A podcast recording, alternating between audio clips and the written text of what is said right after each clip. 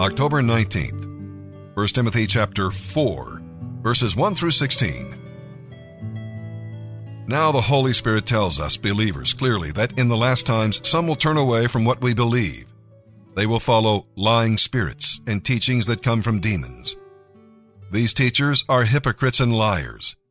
They pretend to be religious, but their consciences are dead.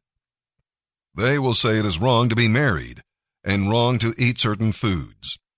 But God created those foods to be eaten with thanksgiving by people who know and believe the truth.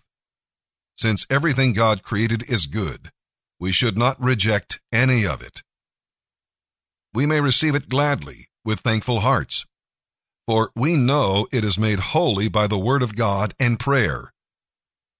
If you explain this to the brothers and sisters, you will be doing your duty as a worthy servant of Christ Jesus, one who is fed by the message of faith and the true teaching you have followed.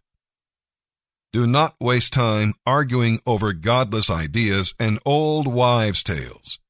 Spend your time and energy in training yourself for spiritual fitness. Physical exercise has some value, but spiritual exercise is much more important, for it promises a reward in both this life and the next. This is true, and everyone should accept it. We work hard and suffer much in order that people will believe the truth, for our hope is in the living God, who is the Savior of all people, and particularly of those who believe. Teach these things and insist that everyone learn them. Don't let anyone think less of you because you are young. Be an example to all believers in what you teach, in the way you live, in your love, your faith, and your purity. Until I get there, focus on reading the scriptures to the church, encouraging the believers and teaching them. Do not neglect the spiritual gift you received through the prophecy spoken to you when the elders of the church laid their hands on you. Give your complete attention to these matters. Throw yourself into your tasks so that everyone will see your progress. Keep a close watch on yourself and on your teaching. Stay true to what is right, and God will save you and those who hear you. My sheep hear my voice, and I know them, and they follow me. My sheep hear my voice, and I know them and they follow me. To know the voice of God is a privilege exclusively for the children of God. God wants to speak to us. God wants to communicate to his children. As we see in Revelations 3, verse 20 Behold, I stand at the door and knock. If any man hear my voice and open the door, I will come into him and will sup with him, and he with me. I read a wonderful quote from Loren Cunningham, and he stated, God is desiring to let us know that He's not only alive and well, He is not only in charge of the whole universe, but He's personally concerned and would personally speak to His children. And I couldn't agree more with these words. The Bible says in Exodus 33, verse 11, And the Lord spoke to Moses face to face as a man speaks to his friend. Knowing the voice of God is a very real experience. It is one of the highest forms of relationship and intimacy. What meditation is. There's nothing complicated about biblical meditation. It can be put quite simply. You may not agree with my definition, but I'm willing to stand by it. It's listening to God. But it's not mystic. It's not eerie. There's no mantras involved. No astral travel. And no experience of cosmic consciousness. The God who we worship is speaking. That's one of the wonderful truths taught in Scripture. Because he spoke, by definition, he's speaking. The Lord Jesus Christ we're told it by Luke, began both to do and to teach. Are you willing to believe that the Lord Jesus Christ is still doing and still teaching? Is there or is there not such a thing as being spirit taught? God is speaking, but are you listening? And if you're listening, are you hearing?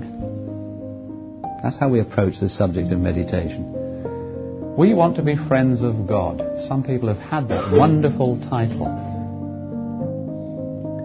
We want to be able to sing, He walks with me and He talks with me. But we want to be able to sing it because actually that's our own experience. It's not just a song which somebody else has written. Uh, we want to know in daily experience what it means to feed, to feed on the bread of life. Meditation is listening to God. Now, I want to stress this because it's important today to make it plain that we're not talking about what modern gurus talk about. There are all sorts of modern gurus, new ages, and assorted vegetarians around us today who've got all these strange ideas.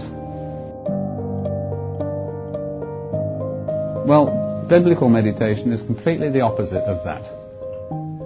Our intention is, is listening to God. As we read through the Gospels, 12 times or more we see our Lord Jesus Christ disappear from human company. Now, what did he do? Well, sometimes we're told very specifically what he did, that he prayed all night to God. But is that all he did? Was it, was it, was it just, what actually was that prayer? Now, I want you to listen to this carefully. Probably, if I said to you, Well, do you pray? Yes. Well, let me ask you this. Uh, when you pray, uh, what do you pray for primarily? More than likely, you're going to say, For my needs, naturally. Oh, I pray for my friends or people who are sick or whatever. Well, um, when you pray, how long do you pray? What do you pray about? And then, how long after you finish talking do you listen? You see, you cannot have an intimate relationship if you do all the talking. If you're married or you have a dear friend and you do all the talking, on and on and on and on and on and on you go. I mean, you just, and so the other person never gets a chance to say anything. What happens after a while? What do they do? They close up. They don't want to say anything because you have demonstrated that you are not, listen to this, you're not interested in what they have to say. You're only interested in what you have to say. Now, I know what you're thinking. You say, well, now, wait a minute. Do you mean to tell me that when I pray, I should expect God to speak back to me? Yes. For the simple reason He created us and revealed himself to us through his son Jesus Christ in order to develop this intimate relationship with us. You could never have intimacy with somebody if you don't listen to them. How do you discover their hurts, their pain, their needs, their desires? How do you discover uh, what's going on in their life if you don't listen to them? And as we've seen many, many times before among children and teenagers, what is it they want above everything else with their parents? here's what they'll say I want them to listen to me. Everybody wants to be listened to. So let me ask you this. The last time you prayed, did you stop and say, Lord, now that's my feeling. Now I want to hear what you've got to say. Oh, you say, well, you know, God doesn't speak to me. Oh, yes, He does. His Spirit speaks to your spirit, but you've got to be willing to listen, to give Him time to speak. If you say your prayer or pray to Him and get up off your knees, more than likely, if this is the kind of praying you're doing, you're not on your knees anyway. But if you just pray and, and the last thing you know, you, you go to sleep, you didn't hear from God. You just voiced your feelings. Remember this he created us for the primary purpose of developing a personal, intimate relationship with us because we are the only part of His creation with whom He can have a relationship. And he said, Let us create man in our own image. Listen, which was the highest honor that he could possibly give us to be created in his image and to have his spirit living within us so that our spirit can connect with his spirit and we sense this oneness, this closeness, this intimacy, this indescribable relationship. But you've got to be willing to listen. Somebody says, well, I don't think God's ever spoken to me. Yes, He has. Well, you don't know whether He has or not. Yes, I do. How do I know that? Because I know who He is. And He does speak. And He speaks in different ways.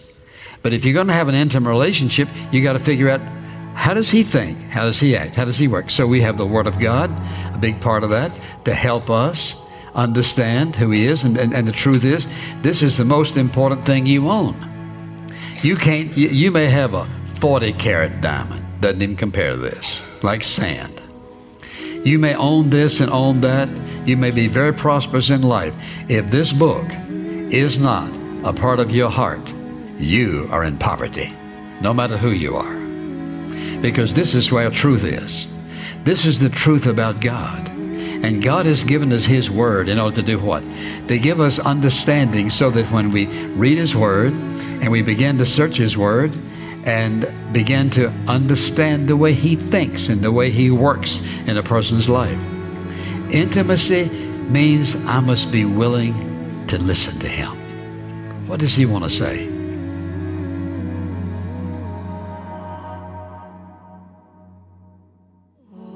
I want see I, I need to go over this so carefully so that at least you'll be able to get a hold of it, understand what it is like.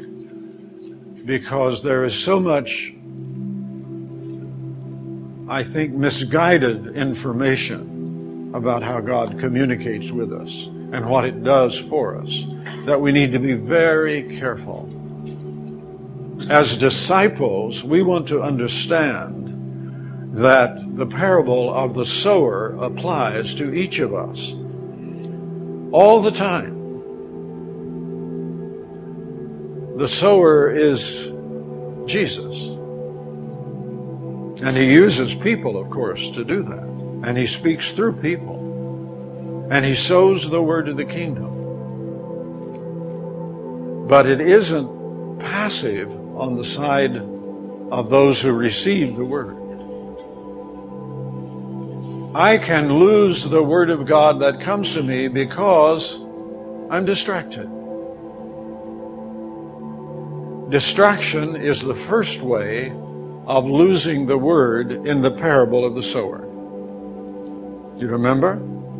The sower sows the Word, and some fall out on the pathway here, and the birds come and take it away. That's distraction. The enemy uses distraction. We go to church and we hear a good word.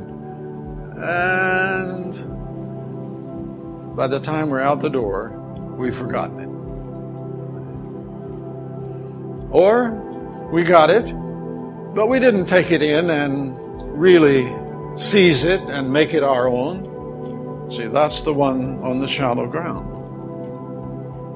And then there's the seed that fell into the thorns and the weeds and the cares of this world and uh, various kinds of things exist along with the seed, and the seed sprouts and grows up, but it is crowded out by other things.